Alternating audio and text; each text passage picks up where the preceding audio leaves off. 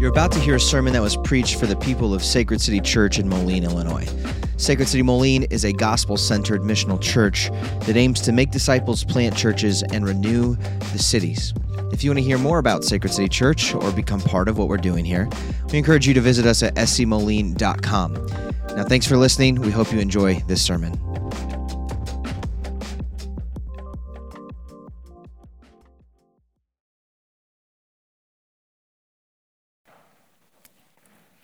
You want to open up your Bibles to Malachi chapter 4, uh, Pew Bibles in front of you, it's found on page 468.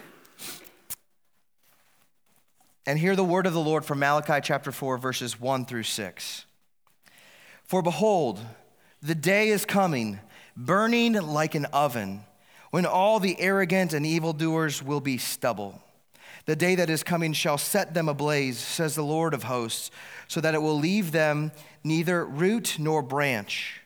But for you who fear my name, the Sun of Righteousness shall rise with healing in its wings. You shall go out leaping like calves from the stall, and you shall tread down the wicked, for they will be ashes under the soles of your feet on the day when I act, says the Lord of hosts. Remember the law of my servant Moses, the statutes and the rules that I commanded him at Horeb for all Israel. Behold, I will send you Elijah the prophet before the great and awesome day of the Lord comes. And he will turn the hearts of the fathers to their children and the hearts of children to their fathers, lest I come and strike the land with a decree of utter destruction. This is the word of the Lord. Amen.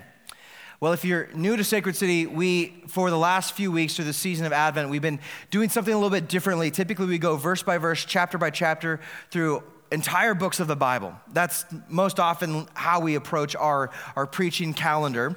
Uh, but for the season of Advent, we switch it up a little bit. There's, there's a few themes that go on. There's the Advent themes, themes of hope, love, joy, and peace. And sometimes we lean into that. Sometimes we find other creative ways to express the season of Advent. And what we're doing this year is we're taking time to focus on one Christmas hymn that is sung. It's, it's very famous, popular. Many people know it. You probably know it. At least you know the tune. Uh, and that, that song is Hark the Herald Angels Sing. And, and the reason why we're diving into this song is because it is one of the most theologically profound, theologically rich songs that we have in our hymnals. Um, because almost every single line of, of Hark the Herald Angels Sing has been carefully and meticulously crafted as a reflection of what the scriptures teach. So, as we're going through this song, as we're unpacking the different verses and lyrics, um, what we're doing is also tracing those lyrics down to their scriptural basis, where they come from in the scripture. So, we realize we're not just singing uh, words from man, but we're singing God's words back to him. In fact, as we sing hymns that are designed in this way, these hymns, um, spiritual songs, we sing with knowledge. They're full of doctrine, they're full of theology. We sing with knowledge into knowledge so that our singing would increase. And as we're in the third week of Advent, this lands us in the third verse of Hark the Herald Angels Sing. And in my opinion, uh, this is maybe the best one yet, okay? And, and, let me read it to you, and I'll tell you why here in a second. The, the third verse, it should be up on the screen behind you, sings Hail the heaven born Prince of Peace, hail the Sun of Righteousness. Light and life to all he brings, risen with healing in his wings. Now he lays his glory by, born that man no more may die, born to raise the sons of earth, born to give them second birth. Hark the herald angels sing, glory to the newborn king. Now, the reason why I, I like this um, this verse so much and why I, I, think it's the best yet is because it is loaded with scriptures. Every single line has at least two or three scripture references. And then the more you dig into those, you get into those scripture references and you find that those are in reference to other scriptures, other passages, other stories. So in my studies this week, my whiteboard, which I usually use to like map out thoughts and ideas, very quickly turned into like a murder map. If you watch any sort of like crime television where they're trying to figure out out who did, they got the strings running from here to there to there. That's what my whiteboard looked like as I was trying to trace down these different passages in Scripture and the themes in this. And so I've, it's really sort of been a deep dive into some of the themes um, that, that are fun to trace down in Scripture and connect those dots. So, as we look at verse 3, what we're doing is we're sort of narrowing our focus and even a bit further to a specific line. And the line that we're looking at today is Hail the Sun of Righteousness. And, and take note, it's Sun, S U N, like the bright ball in the sky, the Sun of Righteousness. Now, you might look at that and say, that's got to be a typo, okay? It should be S O N, like the Son of God, the Son of Man. But, and I, I, thought that too. For I, actually, I've probably sent Trent emails before about, hey, we got to fix this lyric from son to S U N to S O N uh, on the ProPresenter there. Uh, but it is, in fact, right. It is the correct lyric, the S U N of righteousness.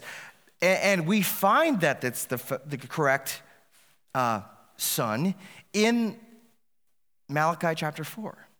The very last chapter of the Old Testament, um, where, where there's this break in the testamental periods where, where God, for a long time, spoke through the prophets. He spoke, spoke through messengers, through uh, Moses, through the law. He gave that all in the Old Testament. And then there's this 450 year window of silence. And then we enter into the New Testament. So we are right here at the end of the Old Testament after God has, has given Malachi a word to speak unto his people. And, in this word, we see in Malachi chapter 4, verse 2, it says, um, but for you who fear my name, the Sun, S U N, of righteousness shall rise with healing in its wings. And so there you can see the lyric, right? Uh, the Sun of Righteousness, risen with healing in its wings. You see, it's taken directly from, from Scripture. Now, the Sun of Righteousness um, is not a very familiar phrase. Uh, I would, I, I, didn't really, coming into this, I, I really didn't understand uh, some of the origin, the background. And so, what, what we're going to do is together we're going to unpack this. And as we unpack this, we're asking three questions so that we can understand what verse three of Hark the Herald Angels Sing is about and what Malachi is talking about in chapter four. And the three questions we're going to ask are one, who, who is the Son of Righteousness? The, the second question is what is the setting of the dawning of the Sun of Righteousness? And three, what is the effect of the Sun of Righteousness? When the Sun of, of Righteousness rises, what is its effect? And so, what we're going to end up with as we, we chase down the answers to these questions, we're going to have a, a true Advent sermon. An Advent sermon that points us back to the arrival, the first advent of Christ, and leaves us longing for the second advent of Christ, where he would come again to judge the quick and the dead. So, what we're going to do, let's start with the first question Who is the Son of Righteousness? Any ideas? Jesus, easy, right? This is like the perfect Sunday school answer question. Everybody is Jesus. Jesus. It's easy. Uh, one of the reasons why we know this is "Hark the Herald Angels Sing" is a Christmas song, all of, obviously about Jesus. But the fact uh, that Malachi 4 also testifies to this reality, which is more important uh, to, to go to the original text, to jump into Malachi, and he makes this clear to us by telling us in verses 5 and 6 that there is a forerunner to the Son of Righteousness. There's somebody who will come before the Son of Righteousness, somebody who will come before Jesus that will be uh, a herald that will announce the arrival of the Son of Righteousness. So let me show you this here. Verse 5 of Malachi 4. Behold, and this is the last thing that God says for 450 years. Behold, I will send you Elijah the prophet before the great and awesome day of the Lord comes, and he will turn the hearts of fathers to their children and the hearts of children to their fathers, lest I come and strike the land with a decree of utter destruction. So there you have the forerunner of, of the Son of Righteousness, one who comes before Jesus. And if you were to go to read about Jesus' arrival in passages like uh, Luke 1 or Matthew 4, what you're going to read about is not only one birth, but two births that are going on at, at about the same time. Um, in, in, Luke's gospel, we're told of, of this birth um, that comes to a woman named Elizabeth and her husband, Zachariah. Zachariah. Uh, he, he was a, a um, what I'm, I'm drawing a blank, some kind of a priest um, that had duties in the temple.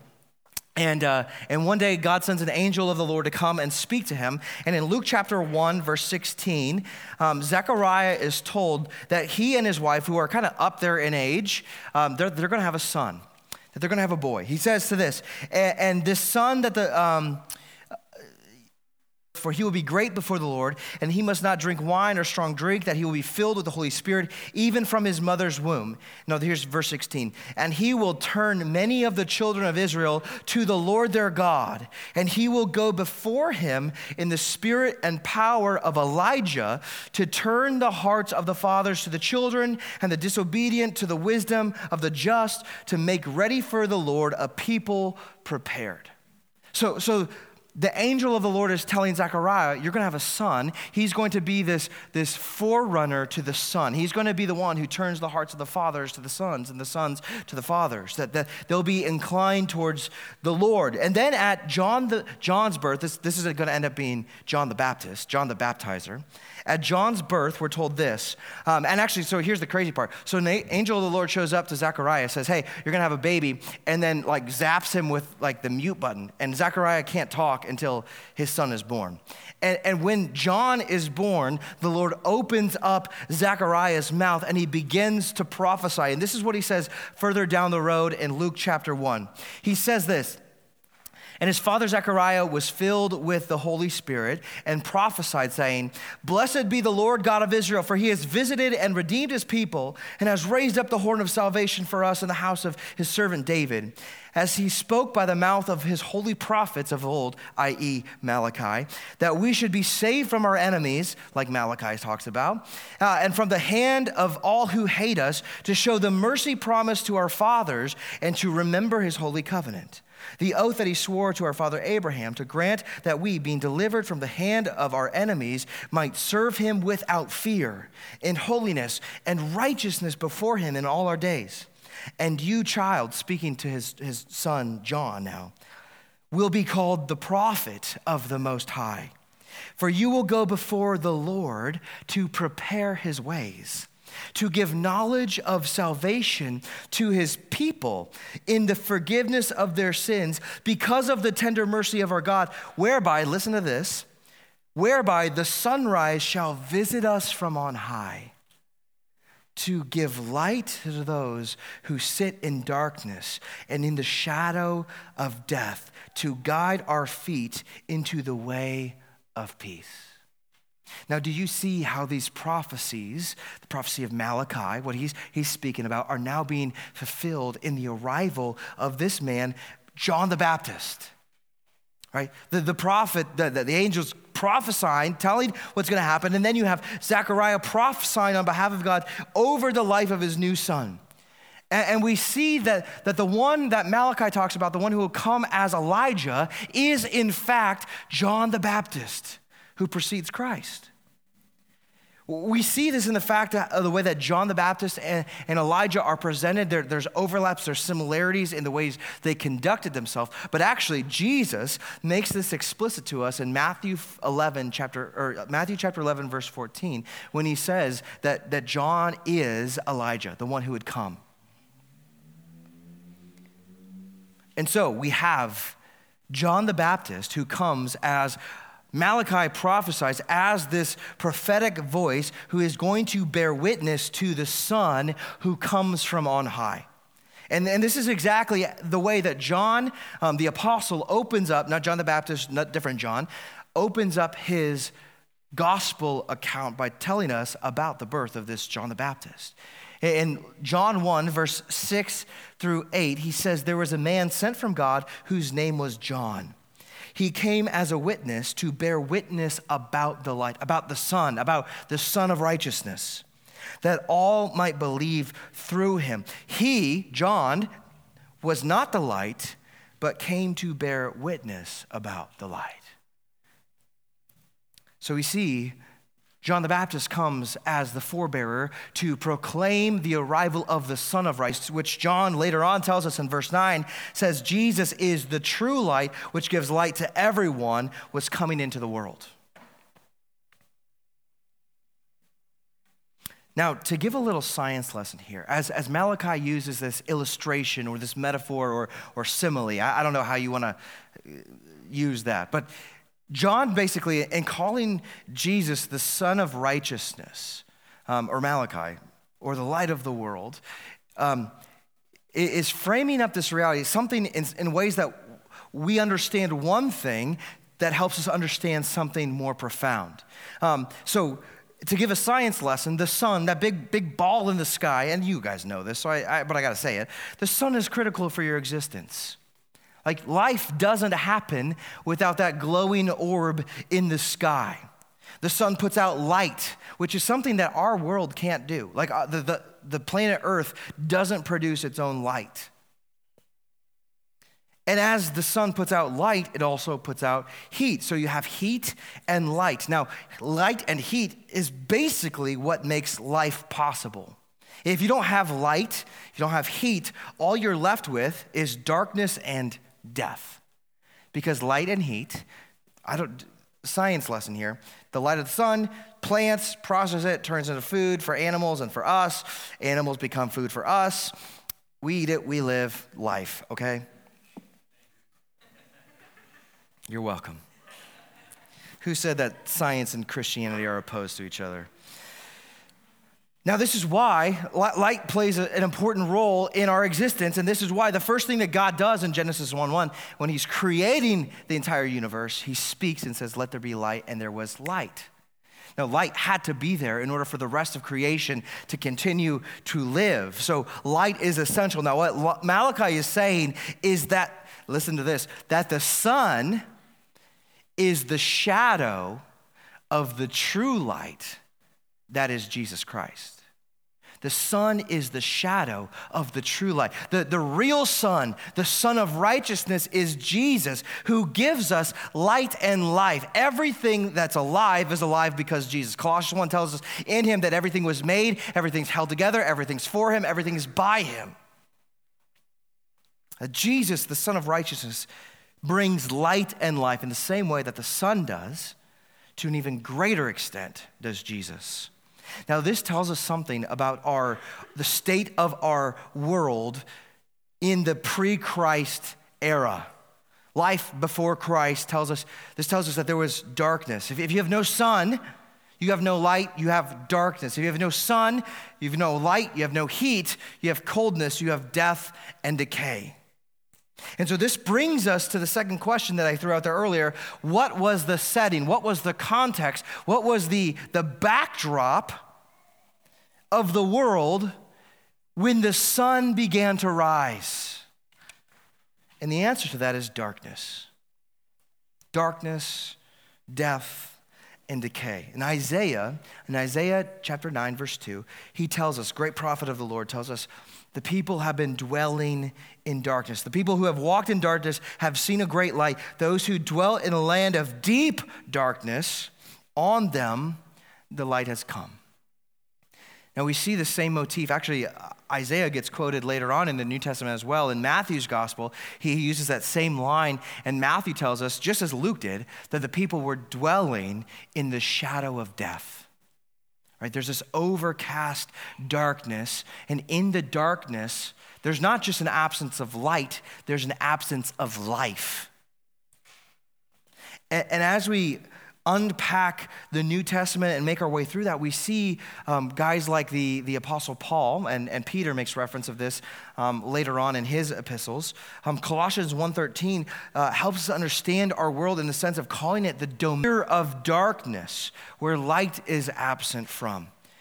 Now, we need to realize that when scripture talks about this deep, utter darkness, it's not referring to a literal darkness, but a spiritual darkness of the world where people were alienated from God, where people had this callousness and hardness of heart towards God. And because of that, they were without light and without life. In fact, this is something that the Apostle Paul, in writing the epistle of, of Ephesians, he speaks about in, in chapter 4, verses 17 through 19. This is what he says about the darkness. He says, Now this I say and testify in the Lord that you must no longer walk as the Gentiles do And the Gentiles, it's shorthand for the people, people who are outside of God's family, people who are outside of the covenant. He says, Don't walk as the Gentiles do in the futility of their minds. They are darkened in their understanding, alienated from the life of God because of the ignorance that is in them. Now, here you see the, they're, they're detached from God's life source, they're de- detached from God who is life. In Him is life, and they're alienated from Him. God is light, but instead of, of absorbing the light, of, of seeing the light, they've, they've darkened their eyes. They've remained in ignorance and a darkened understanding. And this is called caused a coldness or a, a callousness of heart. It says, due to their hardness of heart. They have become callous and have given themselves up to sensuality, greedy to practice every kind of impurity. So, this is the state of the world before Christ shows up. Humans who have been created in the image of God, created to be dependent upon God for light and for life, have, have rejected God, pushed away from God and want nothing to do with the life that God calls his people to live. Now, this is something that happens in real time. Like right now, our world is, is still experiencing this. Though, though the, the Sun of Righteousness has dawned on the earth, there are still many who are darkened in their understanding, ignorant of God and his ways.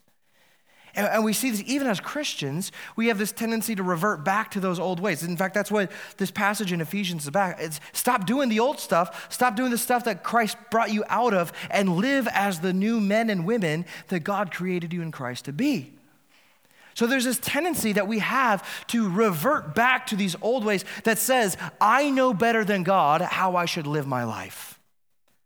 I know what I'm for. I want to do it my way, my rules, my goals, my vision for the good life. Now, this is nothing other than ignorance.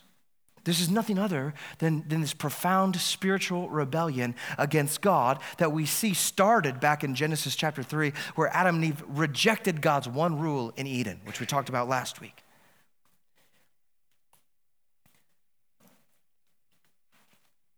Now, one of the things in Malachi's final address to God's people, in, in verse 4, he actually warns God's people, the people of Israel, against this way of living. Uh, the, he warns them to, to, to don't throw off the, the guardrails God has given you through his commandments. But instead, he says this in verse 4. Uh, if I can go back, where's it at? I got a lot of jumping around today, I told you. So he says this Remember the law of my servant Moses and the statutes and the rules I commanded him at Horeb for all Israel. So Malachi is helping us understand that, that if you want to live toward the good life, you need to remember Moses' rules. Not Moses's, but the rules God gave to Moses for all of the people of Israel. Because if you put off those rules, if you forsake God's ways, your ignorance will lead you into a broken way of living, and I'm pretty. Now, the thing about this broken way of living where we break God's commandments, where we push off, it only ends in one way. It only has one result, and that result is death. Because wherever God's law is broken, there is sin. And wherever sin is, death is in tow. Paul tells us the wages of sin is death. You break God's rules, God's rules break you. But it's not this quick, boom, just knock you out quick kind of a death. It's a slow, agonizing death. It's a death of increasing brokenness. It's agonizing. It's, it's this um, uh, entropy of chaos, that chaos just swells and swells and swells the more you break God's rules. And this brokenness, this chaos, it compounds and festers into more brokenness and chaos. Now, what we need to realize is that brokenness and chaos, that state of existence, is antithetical to a life of peace. Chaos is the opposite of peace. Wholeness and brokenness are on opposite ends of the spectrum. That if you're going to live a life of rebellion, it will lead to chaos and you will forfeit peace. Now, this is why in this in this uh, verse 3, it, it tells us, um, Hail the heaven born Prince of Peace. This Prince of Peace, this Son of righteousness, comes to restore things that are broken. This is why the Son of Righteousness dawns on our world in this dark and dead state. Jesus could have come. Jesus could have come as a judge to judge the world, to condemn the world. But we're told he did not come to condemn the world, but to save the world, to offer this good news of salvation for sinners. In fact, sinners are the only people that Jesus came to save. He says, I didn't come for the healthy, I came for the sick. I came for the broken. I came for the weak. And Jesus comes to us with light and life in his wings. Oh, think of it this way the rays of the Son of Righteousness are light and life. And he doesn't just bring light and life, more accurately, Jesus brings himself. John 1 4 tells us that, that in him, it's not that Jesus brought light and life, that in him was life, and the life was the light of men. Jesus brings himself into the world. He brings himself as a remedy for our dark and dying world. The light has come, John testifies. And just as God spoke in the beginning, let there be light, and there was light, God spoke, and his, his word became flesh. The light of the world now dwells among his people and dawns upon the world, beginning a new era. A new era where light entered into the world to push back the darkness, to overthrow the tyrant of death. The way that the Apostle Paul talks about the domain of darkness or the kingdom of darkness tells us that there is, there is a ruler of that domain and his name is death. In the darkness, death crushes all his subjects. And Jesus comes to push back the darkness by using death's own weapon against him. In this way, that Jesus comes in the world to die himself, and by the death of Christ, he defeats death. He trumps over darkness as, as the light of the world, though at once it, it seems snuffed out, God resurrected him. And that's why we can see, as John tells us, that the light shines in the darkness and the darkness has not overcome it. The light of the world has come in Christ. Jesus comes with healing in his wings, bringing light and life. He dismantles the chaos and brings peace. He takes the brokenness of our lives and mends us back together. This is what Isaiah prophesies about in Isaiah 53 that, that by his wounds we are healed, by his death we find new life. Now, that's why we sing in, in this line in Hark the Herald Angels Sing, light and life to all he brings, risen with healing in his wings light and life to all he brings. Now, we, we need to, it's very important for us to understand this lyric in light of Malachi 4. Because I, there's this tendency, more and more, I, I, see this sweeping through evangelical circles, um, this sort of idea of, of Christian universalism. That basically the whole world, all the people of the world will someday be saved by Jesus, whether or not they put faith in him in their lifetime or not. Uh, that's a very dangerous, heretical doctrine. Because scripture testifies to the opposite of that. Malachi 4 actually tells us that, that this, this when, when the Wesleys were writing this song, Light and Life to All He Brings, it's not a universalistic claim in the sense that everyone will be saved, but it does tell us that all kinds of people will be saved men and women Jews and Gentiles, rich and poor, educated and uneducated, white, brown, black, red, you name it, all kinds of people will be saved. But there will be some who will reject the light of the world. There'll be some who hear of the light and say, No, thank you. I'd rather keep doing it my own way. And Jesus tells us that, that those people who reject the light will be turned over into outer darkness. Now, if you, Christian, I, I say that because when we hear that, when we, when we realize that we have received such grace in Christ, that ought to motivate us. That, that ought to put a, a fire in our belly to, to be like John the Baptist who proclaims of the light of the world, who, who offers freely the message of salvation so that people could believe. But we cannot hide away from this reality. We cannot revise the scriptures. It is God's holy and perfect word. We need to accept it for what it is and see that there are two kinds of people in this world. Jesus talks about it the wheat and the tare, the sheep and the goats.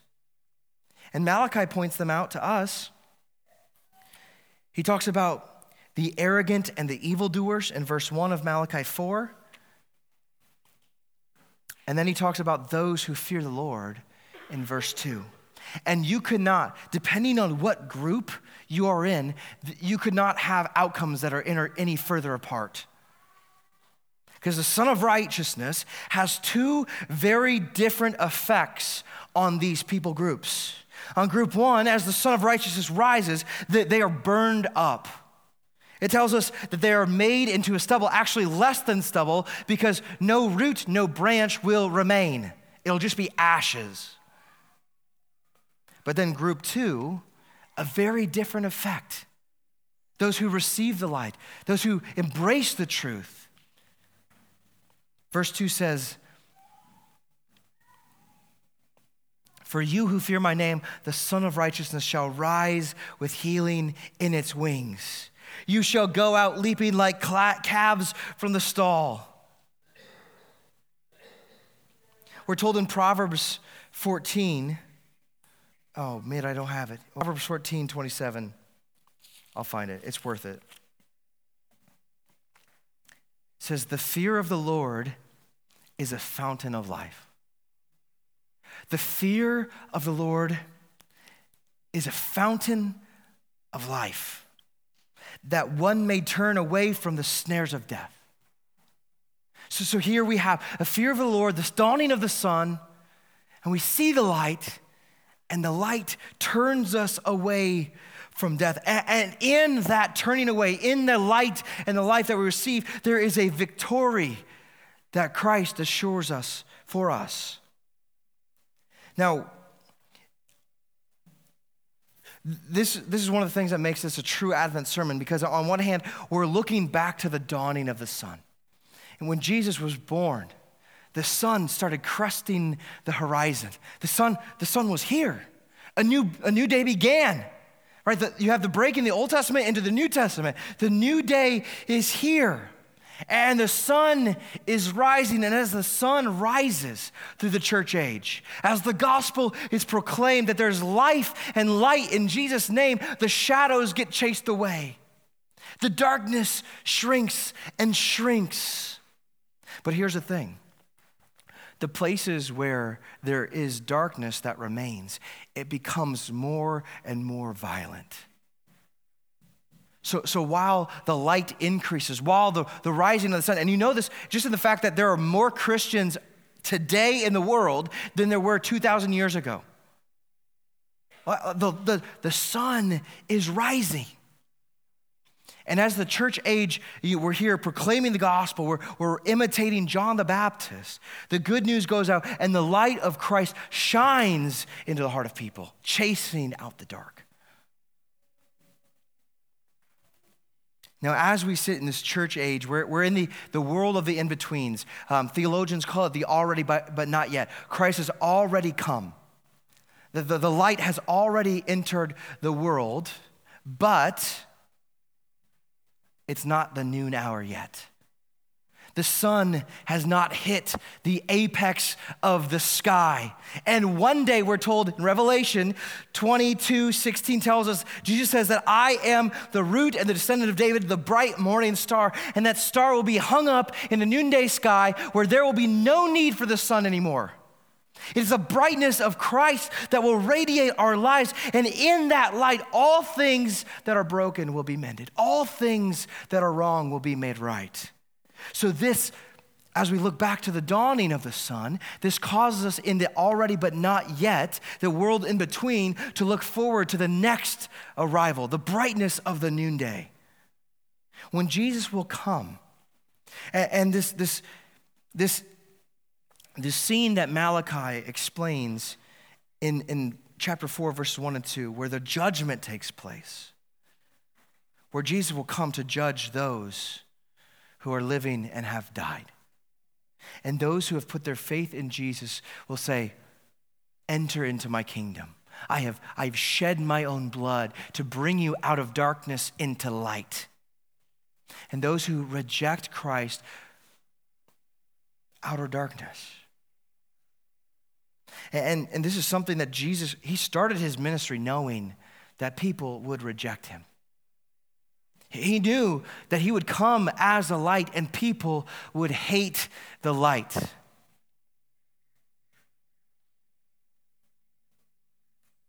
Now, as we as we proclaim the good news of Christ, that, that all sin can be dealt with by Christ. That there's, there's no sin too big that Christ can't handle. As we proclaim the gospel to sinners, we are left waiting for Jesus to come. And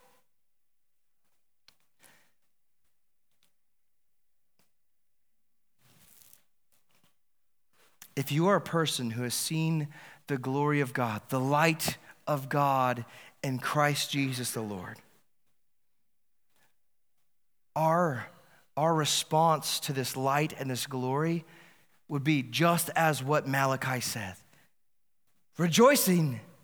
Like, like the calf who's been let free from his stall, this, this jumping and rejoicing that happens because we have received the gift that we couldn't achieve ourselves light and life to all he brings. And if you're a person that you're not sure, I don't know, maybe, maybe I'm in the dark, maybe I haven't received this light yet, I want to encourage you to look to Christ. He is the light, He is the life. He gave up His life so you could find your life in Him. And for all who find life in Christ, Jesus now calls us into a new life. We're told, born to raise the sons of earth, born to give us second birth. Now, what do we do with that second birth? We live differently. We live in light of the lordship of Jesus Christ. We rejoice in the rule and the reign of the Prince of Peace and know that his kingdom will have no end. Born so men may no more die. In Jesus' resurrection, new life is ours. By faith in Jesus, we're born again and brought into his kingdom of light. Let us give thanks to God and share in this meal of the kingdom together. Let's pray. Father, we thank you for, for the fact that in spite of, of how nasty, how broken, how arrogant, how ignorant we have been, you have not thrown in the towel. when, when darkness took over the earth, you, you could have just said, All right, restart, reset button. You could have just hand it over and let it unwind, but instead, God, you, you had a redemptive plan to bring light into the darkness, a, a light so profound, so powerful that it gives life, and the darkness can't do anything about it. And so this morning, we, we stand here rejoicing as people who have received life and light in Jesus' name. We ask that you would help us throughout the season of Advent rejoice in what you have given us, that, that the blessings of this light and life would be ours, that we would not um, go, become discouraged and downcast, e- even though the world at times seems dark. But know that you have come to bring light, and it's here and it's in power. We praise you, Jesus. We hail the Sun of Righteousness.